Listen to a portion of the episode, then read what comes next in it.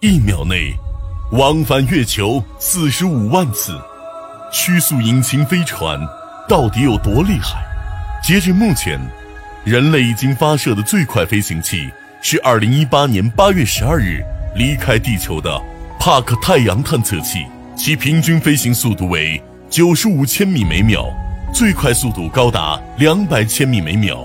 而目前，人类已知自然界中物体运动的最大速度是真空中的光速，约等于三十万千米每秒。光速何其快，但对于茫茫宇宙来说，光速却是远远不够的。例如，唯一一颗被认为百分之百存在生命的地外星球——格利泽五八幺 G，就远在二十点五光年之外。也就是说，即便我们以光的速度飞行，沿途没有任何阻碍，也要二十年半的时间才能抵达。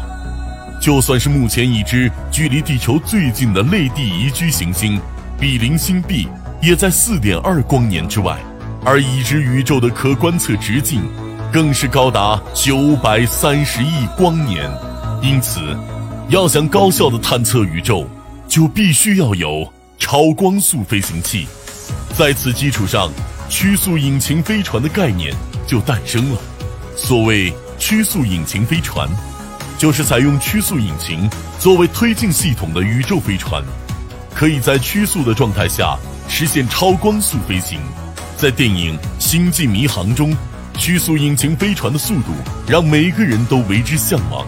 在我们看来遥不可及的距离，曲速引擎飞船似乎都是触手可及。